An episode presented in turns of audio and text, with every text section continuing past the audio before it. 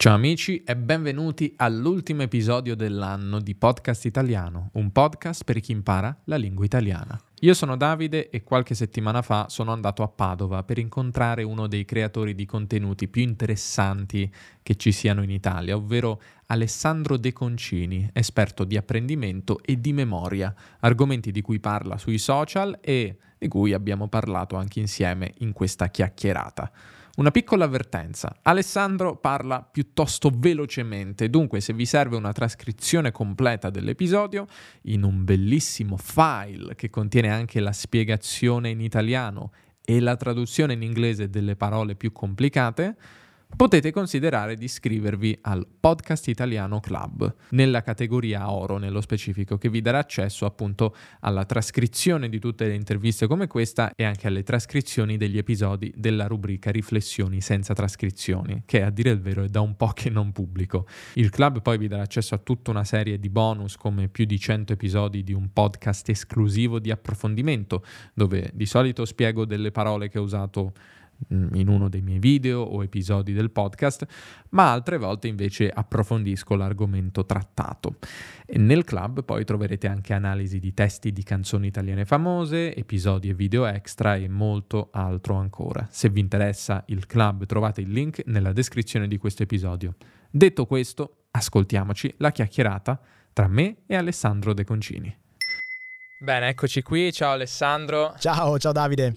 Sono contento di rivederti dopo 5 minuti dal Siamo video. Spostati da una camera all'altra. Sì, spero che chi ci ascolta abbia già visto il video, probabilmente è uscito prima di questo episodio. Se non l'avete visto è il momento buono per mettere in pausa e tornare, no? Esatto. Dunque, vorrei che ti presentassi di nuovo, l'hai già fatto, però volevo un po' scavare nel tuo passato, come scava. come sei diventato il massimo, la figura di riferimento dell'apprendimento in Italia. Posso definirti così? Un po' lusinghiero. Per fortuna l'hai detto tu, non l'ho detto io, sennò mi danno delle... No, dai, scherzo. Allora, intanto sono Alessandro De Concini e il mio lavoro è composto da tanti lavori. Sono un divulgatore, un insegnante, un imprenditore digitale e un content creator, in particolare su YouTube. E diciamo che il mio lavoro è quello di occuparmi di apprendimento efficace, metodo di studio, memoria e produttività, efficienza mentale, no? E come ti raccontavo brevemente anche nel video che poi è uscito sul tuo canale, in realtà questa attività è nata come un hobby, come una esigenza personale addirittura, è nata come ricerca di uno studente in difficoltà. Io sono stato uno studente in difficoltà, ci ho messo 9 anni a laurearmi e lo racconto sempre perché voglio che sia chiaro che non sono stato il genietto che si è laureato in anticipo, anzi no, io ero uno studente molto in difficoltà, non perché non arrivassi a dare gli esami o altro, ma perché mi mancava completamente una struttura, un metodo di studio e anche perché avevo approcciato lo studio universitario in maniera sbagliata anche dal punto di vista psicologico, personale, no? Accumulando tutto lo studio vicino agli esami, stressandomi tantissimo, non andando a lezione, tutte queste cose qui che avevano contribuito a una situazione molto, molto problematica.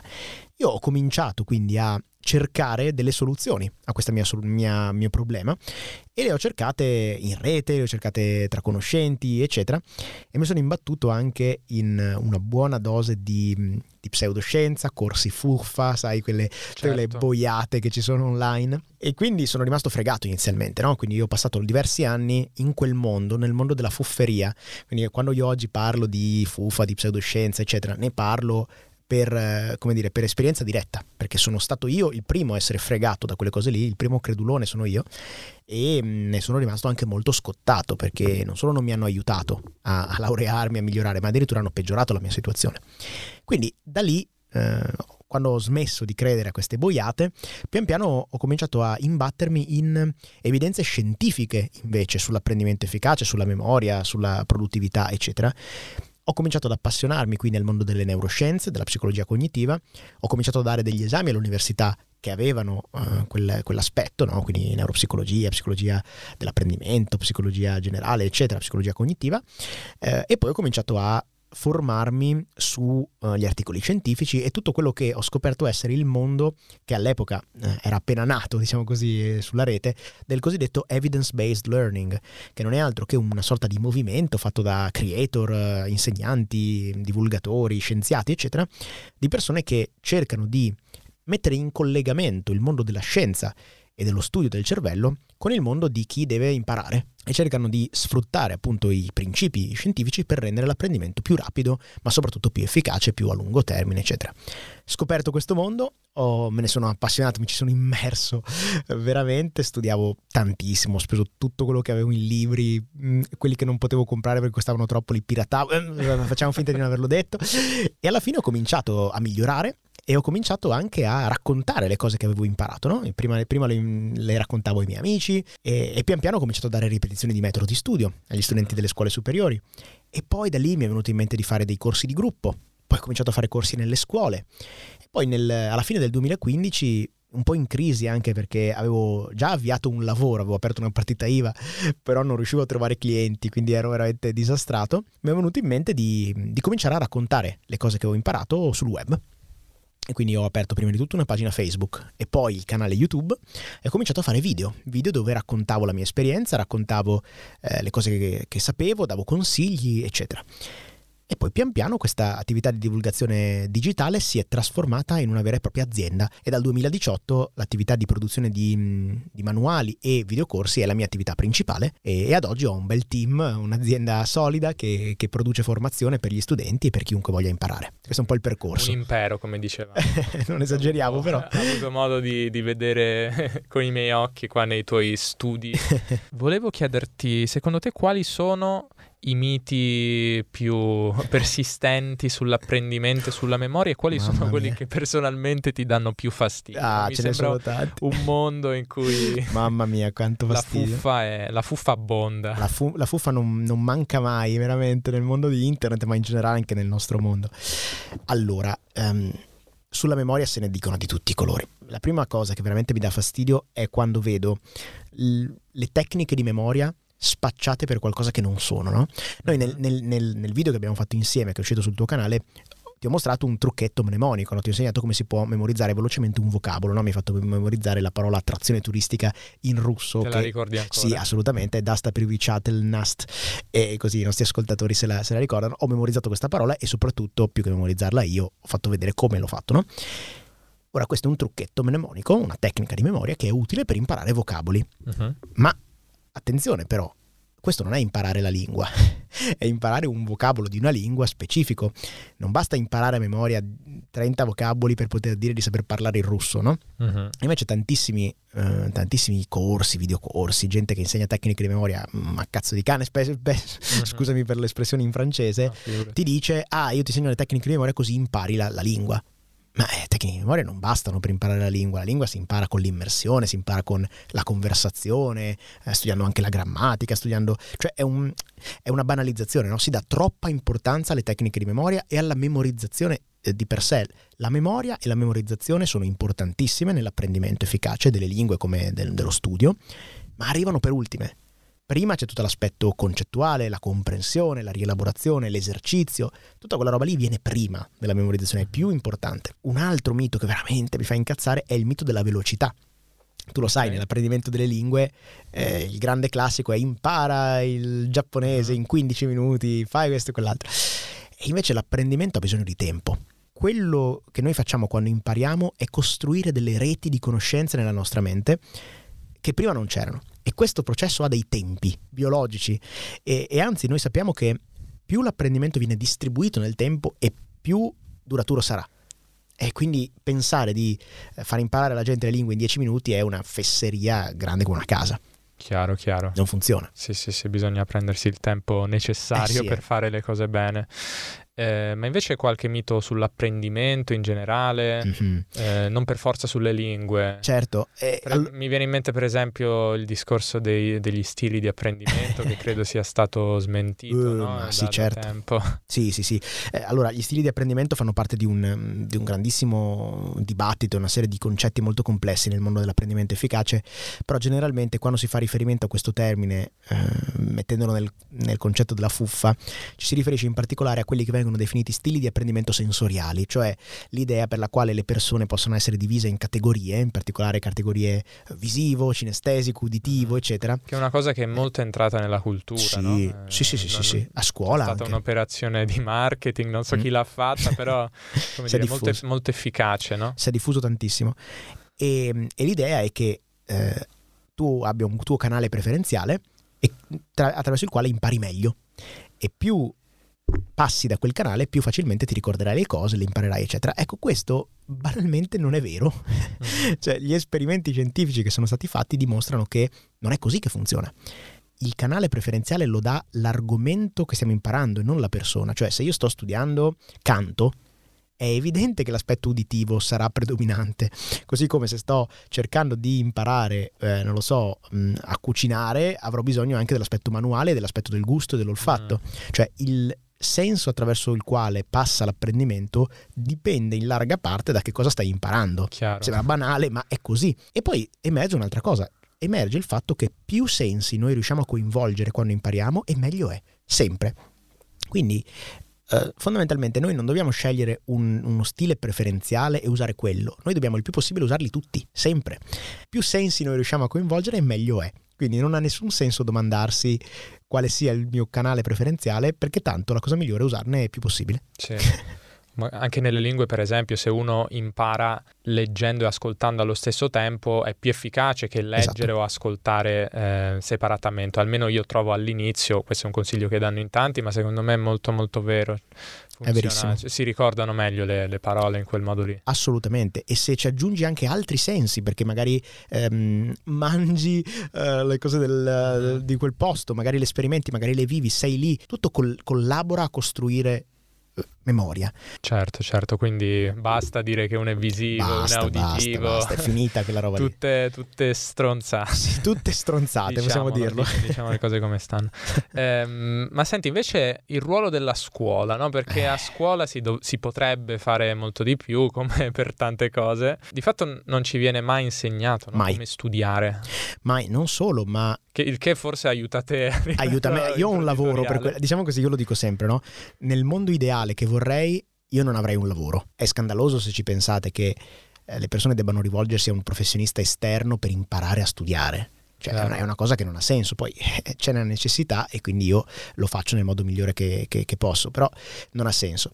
Qual è il problema? Il problema è che molto diffusa nella nostra idea di scuola e di istruzione c'è questa idea per la quale, un altro falso mito sull'apprendimento, non esiste il metodo di studio perché ognuno di noi è diverso e ognuno deve sviluppare il proprio metodo di studio. Ora, questa affermazione è in parte vera, ma è soprattutto molto falsa. In parte vera perché? Perché è vero che ognuno di noi è diverso, è vero che ognuno di noi è unico, che ha degli atteggiamenti diversi, delle preferenze diverse, delle situazioni diverse, delle capacità diverse. Ma la struttura del nostro cervello è la stessa. Cioè, noi abbiamo fondamentalmente il 99.9% del DNA identico. Io e te, Davide, siamo la stessa persona per il 99.9%, cioè le differenze tra di noi sono minimali. E questo un po' viene da questa mentalità anche occidentale, che dell'individualismo, esatto, l'individualità, la specialità, cioè sì. In realtà non è poi però così vero, forse. Non è per niente vero, ma soprattutto pensateci, no? Quando tu vai a imparare a nuotare, no? E ti devono insegnare lo stile libero. Non è che ti dicono inventiamo uno stile di nuoto per te. Viene. No, perché il corpo umano quello è. C'hai due braccia, c'hai delle spalle, c'hai delle gambe, quindi il modo per muoversi più efficientemente in acqua è quello. E per lo studio è lo stesso, cioè è chiaro che poi tu personalizzerai il metodo di studio, devi personalizzarlo, renderlo tuo. Ma i principi di base, quelli sono. I principi di base funzionano, perché il cervello umano è fatto in un certo modo. Quello che vale per lo sport vale per l'apprendimento. Il corpo umano quello è, il cervello è parte del corpo umano, i nostri cervelli sono quasi tutti identici tra di loro. Quindi il fatto che per esempio il testing, no? Le flashcards, quelle cose lì, funzionino alla grande, e invece rileggere il libro non sia una buona strategia, non è che dipende da persona a persona, è così per tutti. Perché il nostro cervello è fatto così. Il fatto che lo spacing, cioè studiare un po' alla volta, distribuire l'apprendimento nel tempo, sia meglio che fare il full immersion 3 giorni, non è un fatto che dipende da persona a persona, è così per tutti. Ecco, questo a scuola ha rovinato l'insegnamento del metodo di studio, perché questo principio non è passato. E invece passa il principio, che secondo me è un principio un po' pigro, no? del ognuno deve svilupparsi il suo metodo di studio. È pigro perché scarica la responsabilità, no? Perché il docente, l'insegnante può dire non è compito mio, ognuno deve svilupparsi il suo metodo di studio. Uh-huh. È un po' come se io buttassi i bambini in piscina e gli dicessi beh, io non è che ti insegno a nuotare, adesso cioè impara, no? Cavatela da solo. Cavatela da solo, però metà di quei bambini poi affogherebbe, e infatti la quantità di persone che fanno fatica nel percorso scolastico, che vivono il percorso scolastico in maniera negativa, stressante, addirittura psicologicamente danneggiata, è enorme. Uh-huh. Quindi c'è questo aspetto qui. E poi c'è anche l'ignoranza, eh? Tantissimi docenti sono competenti nelle loro materie, ma non hanno mai ricevuto una formazione nella pedagogia seriamente, hanno fatto qualche corso magari, ma niente di serio, e nelle neuroscienze. Non sanno come funziona il cervello, non lo sanno perché nessuno gliel'ha spiegato. Prima dicevi che non si insegnano i principi di base, mm-hmm, che tu insegni anche nei tuoi corsi. Riusciresti a distillare alcuni di questi principi, ovviamente senza andare nel dettaglio? Certo. Diciamo che il grande lavoro di divulgazione e di didattica che ho fatto in questi anni è stato sistematizzare questi principi e accorparli in una scaletta di metodo di studio. Uh-huh. Questa scaletta ha un nome un po' strano, un po' cacofonico, ma ormai l'ho detto talmente tante volte, l'ho scritto da tutte le parti che non posso più cambiarlo, quindi mi tocca tenermelo così. E questa scaletta è PACRAR, P-A-C-R-A-R, PACRAR. La P sta per pianificazione, cioè il fatto che l'apprendimento efficace richiede un'organizzazione a monte, richiede una strutturazione di obiettivi, richiede una strutturazione delle giornate, richiede una costanza e un contesto ben organizzato.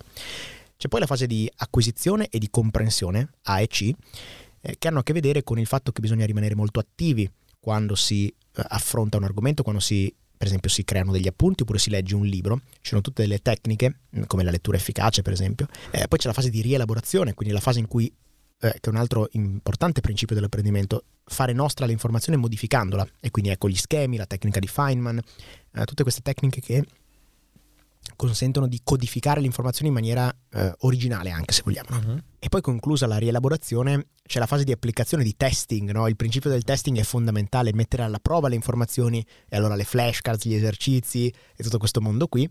E poi il ricordo, lo spacing, il ripasso programmato, le tecniche di memoria. Questi sono alcuni dei principi più importanti. C'è poi il principio della metacognizione, e quindi il fatto di dover continuamente monitorare il nostro processo di apprendimento, ragionare proprio sul metodo che stiamo applicando e come lo stiamo applicando.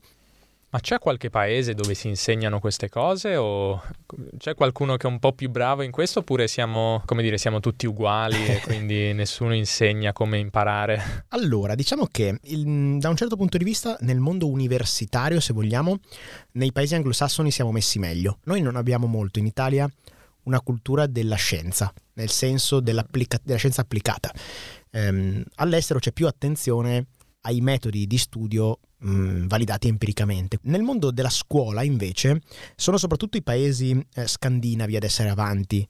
Non vengono applicati questi principi in maniera così sistematica come si potrebbe, ma sicuramente ci sono dei passi avanti. Quindi no, non siamo tutti uguali nel mondo. Uh-huh. L'Italia da questo punto di vista è molto indietro, sia a livello scolastico che universitario. Cioè è veramente scandaloso che gli studenti universitari non abbiano mai sentito parlare in media di testing, che è la singola tecnica di studio più utile in assoluto. Non basta quella per avere un metodo impeccabile, però già quella da solo il testing con le flashcards riduce il tempo di studio in modo impressionante, e la maggior parte degli studenti non hanno mai neanche sentito parlare. Sì, ed è una banalità. Io non lo facevo mai. Per esempio al liceo c'era una professoressa che portava avanti questa sua battaglia personale, diceva, la professoressa di lettere, che ci diceva: quando studiate scrivetevi delle domande, poi rispondete a queste domande, che penso sia un po' quello che, certo, che dici tu. Però ecco, non riusciva molto a fare breccia con questa.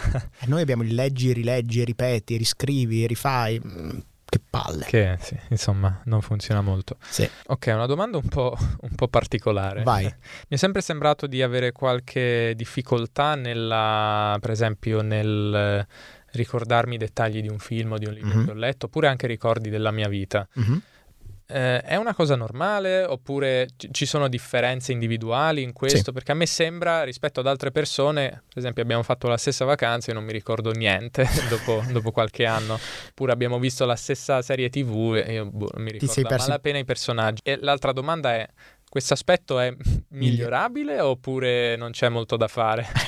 Allora, di solito è una combinazione di entrambe le cose, cioè in parte c'è un elemento naturale, un elemento biologico, siamo diversi, quindi tu magari hai una memoria naturale meno spiccata di altre persone che hanno magari, io conosco persone, ho un amico che ricorda tutti i film a memoria, e lui non è che lo fa perché ci fa le tecniche di memoria, se le ricorda e basta. Esatto. E quindi ci sono sicuramente degli individui che hanno più memoria. Io per esempio non sono uno con una memoria così devastante, sono molto attento ad alcune cose, per esempio mi ricordo molto bene le parole, io ricordo molto bene le cose che dicono le persone, però per esempio anch'io magari i dettagli di una serie TV non è che me li ricordo benissimo. Spesso però è una questione, quindi in parte di quello che dicevamo prima, in parte è anche una questione di attenzione. Per esempio io sono famoso per essere molto smemorato e perdermi molti dettagli di cose che non mi interessano, ma poi sono lucidissimo e ho una memoria di ferro quando le cose mi interessano. Mm-hmm. Quindi la domanda è quanto si tratta di un poco talento di memorizzazione e quanto si tratta di come spendi le tue risorse. Cioè io per esempio proprio un po' volontariamente, un po' spontaneamente mi ricordo solo le cose che mi interessano, tutto il resto me ne sbatto fondamentalmente. Chiaro. E quindi mi perdo un sacco di dettagli, no? Per esempio io sono famosissimo per non ricordarmi i compleanni, per esempio tutti gli anni mi dimentico i compleanni dei miei fratelli, ma non è che non mi ricordo il giorno, è che non so neanche che giorno è. Sì, lo noto appunto con le serie TV, con i film che magari ho visto, non so, 2 anni fa, esce la nuova stagione. No, mi piacciono anche, cioè sono per esempio Game of Thrones esce quando e non ti ricordi la trama stagione, io ogni volta dovevo rivedermi il recap perché dicevo ma che è successo? Chi era questo? Non ricordo niente, poi magari alcune cose riaffiorano, però sì, mi perdo molti dettagli. Ci sta. Prima hai detto no, non ti ricordi i compleanni. È anche vero che oggi i compleanni ce li ricorda Facebook, no? Esatto, diventiamo pigri. E a questo proposito, qual è il ruolo della tecnologia, no? Perché diciamo sempre più i dispositivi che usiamo sono una memoria esterna al nostro corpo. Assolutamente. Qual è l'influenza della tecnologia sul... Allora, l'influenza è enorme. Allora, di sicuro la tecnologia non ha il potere in un periodo di tempo così piccolo come le nostre vite di plasmare i cervelli umani, no? L'evoluzione prende milioni di anni, non certo le decine di anni in cui lavoriamo noi, però i dispositivi tecnologici hanno il potere di impigrirci, questo sì, e quindi non ci possono peggiorare la memoria, possono però renderci più pigri nell'utilizzarla. Questa è una grande verità. Noi ci siamo abituati a poter accedere a una memoria esterna e questo spesso ci fa esercitare di meno la nostra di memoria. Questo è un peccato, in parte perché come tutte le parti corporee, se non viene utilizzata magari un po' si atrofizza, non si atrofizza nel senso che peggiora, ma in questo caso che diventiamo meno abili ad utilizzarla e facciamo sempre più fatica magari a memorizzare un domani. Però voglio dire anche un'altra cosa, quindi in parte è la questione dell'abitudine, effettivamente perdiamo abitudine a memorizzare e questo è un peccato. Però c'è anche un altro aspetto, non è uguale a livello mentale avere qualcosa nella nostra rete di memoria o poterla recuperare dal telefono, perché uno dice ma perché io dovrei ricordarmi questa cosa, posso googlarla? Sì, ma se la googli vuol dire che non è nel tuo cervello, se non è nel tuo cervello vuol dire che non sei in grado di utilizzare quell'informazione per esempio per la creatività, che non sei in grado di fare quell'associazione mentale in un istante, che se ti faccio una domanda c'hai bisogno di tempo per rispondere, che quell'informazione non contribuisce alla tua cognizione, quindi non è nel tuo cervello. E le informazioni non servono solo a rispondere alle domande, servono anche proprio a creare una struttura che è ciò che ci rende delle persone abili, competenti, con una acculturate, eccetera. Quindi sì, è vero che possiamo accedere a molte informazioni, ma fintanto che almeno Elon Musk o chi per lui non ci collegherà direttamente al computer, avevo una domanda anche su quello, adesso arriviamo, comunque sarà sempre qualcosa che è al di fuori e quindi non potremo sfruttare per tutti i processi creativi e di ragionamento. Sapere una cosa vuol dire anche poterla utilizzare in maniera spontanea, naturale e per fare dei ragionamenti anche più complessi, ecco, e quindi è un peccato, insomma, impigrirsi con la tecnologia è un peccato. Però secondo te quali cose andrebbero imparate a memoria e quali cose andrebbero lasciate alla tecnologia? Diciamo che secondo me andrebbero imparati e messi in memoria i concetti, i ragionamenti, i principi, le strutture di ciò che ci interessa imparare. possiamo tranquillamente, serenamente, secondo me, dimenticarci le date, i nomi specifici. La scuola cose sono lì. Esatto, quella roba lì. Se io studio storia, i rapporti causa-effetto tra gli eventi storici, io quelle cose le devo sapere, non le posso googlare. Se poi non mi ricordo il nome preciso del luogo dove si è svolta la battaglia, quella roba lì sì che la posso googlare, perché quell'informazione non aggiunge niente alla mia capacità di ragionamento. Mentre invece i principi, quelli sì, io per esempio lavoro nel campo dell'apprendimento, non è che mi ricordo a memoria tutti i paper scientifici che ho letto, o il nome degli scienziati che hanno scoperto tutte le varie cose, o il nome specifico di tutte le aree del cervello. Io non me la ricordo quella cosa lì a memoria, però quello che mi ricordo, quello che ho a memoria chiaramente sono i principi, il funzionamento di base, le strutture, i consigli pratici, tutto quello che mi serve per poter ragionare su quei dettagli. E poi quando mi serve il nome specifico, quello lì lo googlo. Tornando alla domanda che ho anticipato prima, anzi tu hai anticipato Elon prima, Musk, eccolo secondo lì. Te riusciremo a potenziare la nostra memoria tecnologicamente con impianti vari? Io non, francamente, allora io devi sapere sono... qui darò una cosa un po' controversa, io sono un fervente transumanista, quindi io ritengo che non solo ci riusciremo, ma che sia augurabile e auspicabile questo. Chiaramente lo sviluppo tecnologico porta con sé una quantità immensa di problemi, è inutile che ce lo neghiamo, quindi far accedere alle macchine il nostro cervello è problematico, sarà problematico. Mi immagino l'hacking, no? di questi impianti cerebrali, quindi in più ci sono problemi di diseguaglianze, eccetera. Quindi non mi sfuggono i potenziali problemi del mondo transumano, cioè il mondo in cui superiamo la biologia dell'essere umano grazie alla tecnologia. Al tempo stesso non vedo limitazioni fisiche, cioè non vedo motivo per cui non dovremmo riuscirci. Al momento è un problema di doppio ordine. Da un lato non abbiamo ancora trovato il modo di connettere direttamente il cervello al computer, ci stiamo provando varie realtà. Dall'altro non è immediatamente ovvio capire se le modalità con cui funziona un computer sono interfacciabili con le modalità con cui funziona la mente umana. Noi facciamo spesso dei paragoni tra il cervello e il computer, ma la verità è che sono sistemi che funzionano in modo completamente diverso, quindi bisogna vedere se effettivamente poi queste due realtà riescono a dialogare. Però non vedo perché il futuro non possa riservarci questo. Credo che il futuro sia un futuro di integrazione sempre maggiore con la macchina. Di fatto il telefono è un'estensione di noi stessi già ora. È semplicemente un'estensione, questo qui cito Elon Musk che per tante cose dice un sacco di minchiate, però su alcune... Però è anche un genio, esatto, per altre. Esatto, lui dovrebbe soltanto imparare a parlare delle cose che sa. E Elon Musk ha detto, di fatto il telefono è già un'estensione del nostro cervello, semplicemente è un'estensione inefficiente. Cioè il collegamento tra il nostro cervello e il telefono è lento. Uh-huh. Però possiamo immaginare un mondo in cui questo collegamento è... cablato, è rapido, e quindi non devi, a quel punto si risolve anche il problema che dicevamo prima, no? Del fatto che della differenza tra possedere un'informazione e cercare un'informazione. Certo è che se l'intero archivio di internet è già inserito nella nostra rete neurale, a quel punto le due cose sono identiche, quindi studiare non ha più senso da un certo punto di vista, no? Non sono convinto che vedrò il giorno in cui questo si verificherà, però non penso che sia impossibile, ecco. Sì, forse il rischio è che poi diventi una tecnologia a cui potranno accedere i ricchi solamente, questo della disparità di classe, assolutamente. Quello sarebbe un problema, avresti una sì, elite di super intelligenti, sì, super geni, e gli altri. Di fatto all'inizio il telefono era la stessa cosa, no? Quando nascono i primi telefoni cellulari, chi è che ce li aveva? I manager, i top manager, i broker di Wall Street e i miliardari. Oggi ce li abbiamo tutti, no?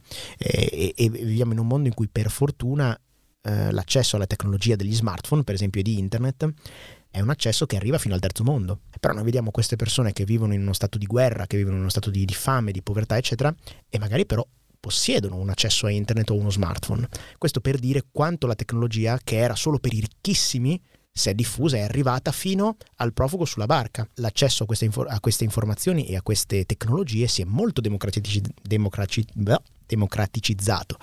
Un problema che penso sia super comune che io ho è la memorizzazione delle informazioni che leggo. A me piace leggere saggi soprattutto. Certo.